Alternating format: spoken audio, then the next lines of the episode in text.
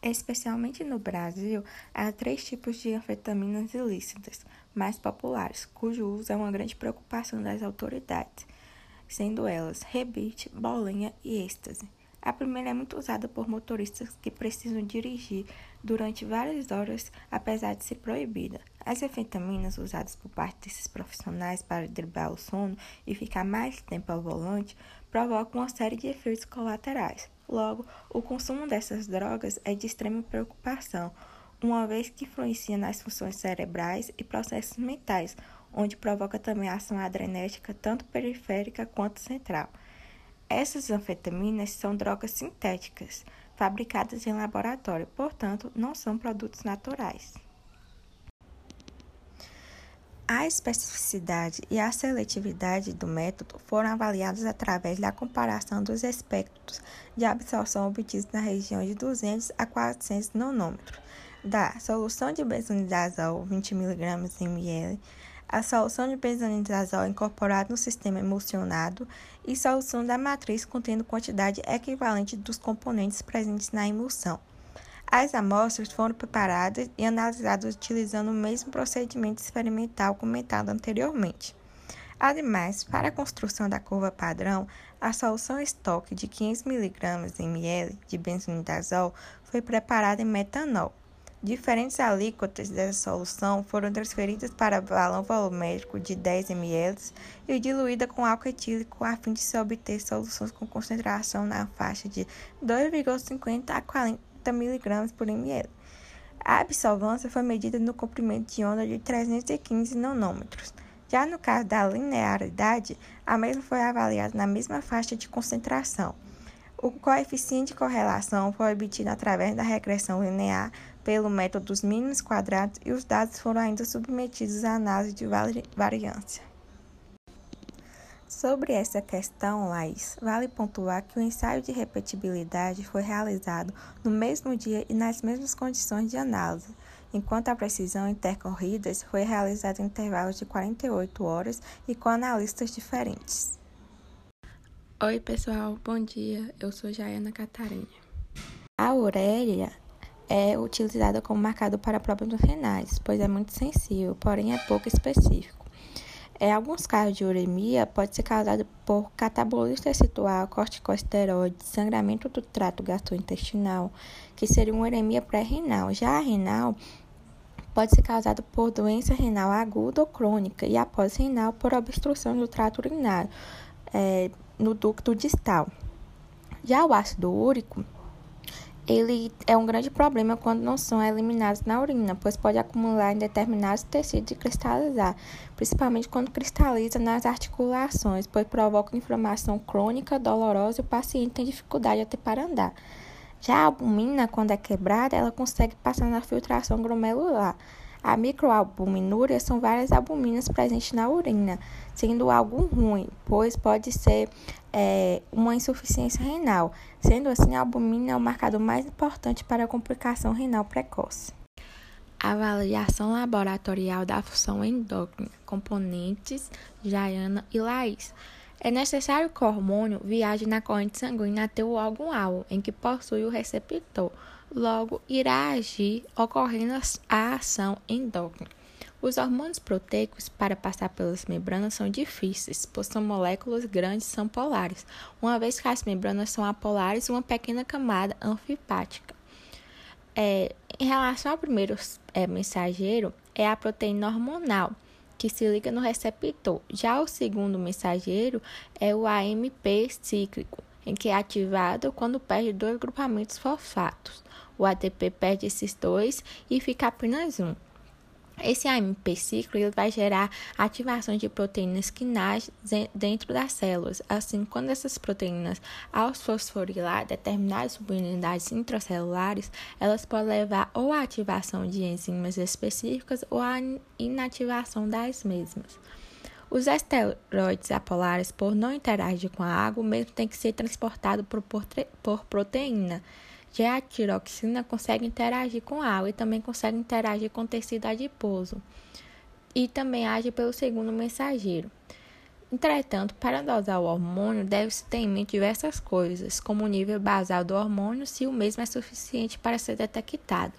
Além disso, há alguns hormônios que possuem metabólitos ativos, sendo assim, pode dosar o hormônio de forma direta, técnicas que vai quantificar o mesmo.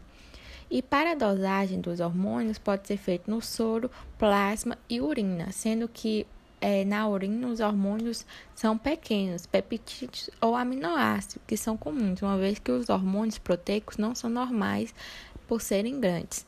Além disso, também tem hormônios como estrógeno e progesterona no sexo feminino que possuem a dinâmica basal de, de liberação diferente a depender do ciclo hormonal. Assim, há um valor de referência para a primeira parte do ciclo e outro valor para a parte depois do ciclo.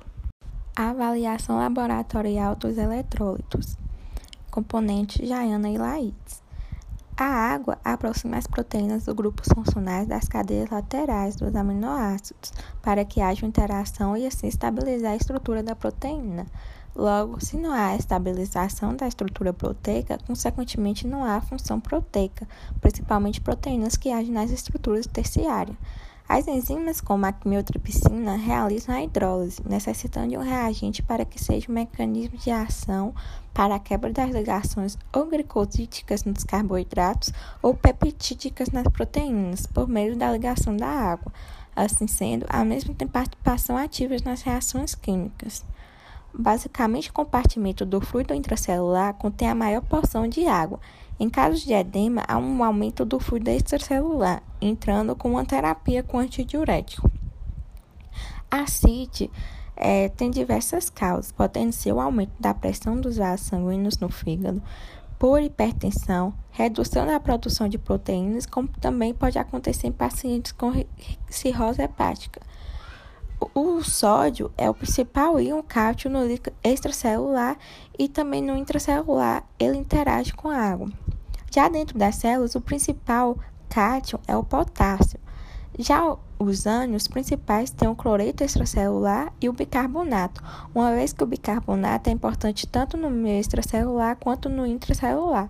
No meio extracelular, ele atua nos distúrbios ácido-base no qual está com ácido carbônico em uma relação de equilíbrio químico, formando ou CO2 ou bicarbonato. Já dentro das células, o bicarbonato é somado com os fosfatos, formando as cargas negativas dentro da célula. É importante também citar que as cargas positivas e as cargas negativas dentro das células são iguais, uma vez que o que altera as cargas elétricas do nosso corpo é a membrana potencial de membrana. Dentro da célula e fora, as quantidades de íons são iguais. Ademais, nos tecidos tem a formação de CO2 e H+. O CO2 é porque vem do ciclo de Krebs. Sendo assim, é, o eritrócito ele vai no tecido e entrega o oxigênio e pega esse CO2. E o mesmo entra no eritrócito. Ao entrar, ele reage com a água e forma ácido carbônico, H2CO3. E esse ácido vai desprotonar, liberando o íon H+, e o íon bicarbonato. O íon bicarbonato vai ser lançado para fora do eritrócito e o H vai ser segurado. A base que foi lançada para fora irá ter como função neutralizar os ácidos que estão formando. Já o H não vai influenciar no pH do sangue, pois ele está dentro da célula. O H ele vai se ligar à hemoglobina e a mesma vai carregar até chegar no pulmão. E ao chegar no pulmão, irá com os íons bicarbonatos formar o ácido carbônico. Formando esse ácido, ele vai se quebrar em CO2 e água e o CO2 será eliminado do corpo pelo ar expirado. É, alguns tipos de acidose, por exemplo, a acidose metabólica, é considerado um problema renal que reduz a reabsorção de bicarbonato. Assim, o paciente, o paciente irá urinar o bicarbonato. E a acidose respiratória, o pulmão não está tirando CO2 e assim está aumentando a pressão de CO2. Também tem casos de alcalose, só que é mais rara.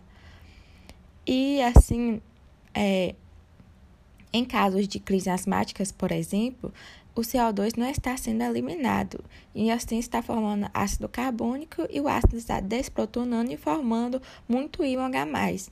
Esse H+, vai ser colocado dentro do eletrócito para que seja retido, porém, quando o paciente absorve muito H+, para dentro da célula, é necessário retirar uma carga positiva, retirando assim um potássio para ficar neutro.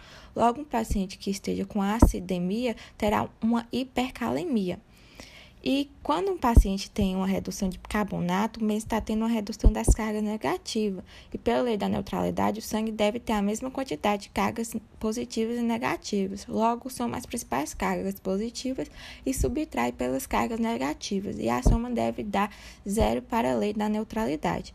Isso é um cálculo chamado Andrews Gap é normal ficar um pouco de cargas negativas no cálculo, pois as metodologias não, tão, não são tão sensíveis às mesmas. E o valor de referência é em torno de 10 a 13 cargas negativas.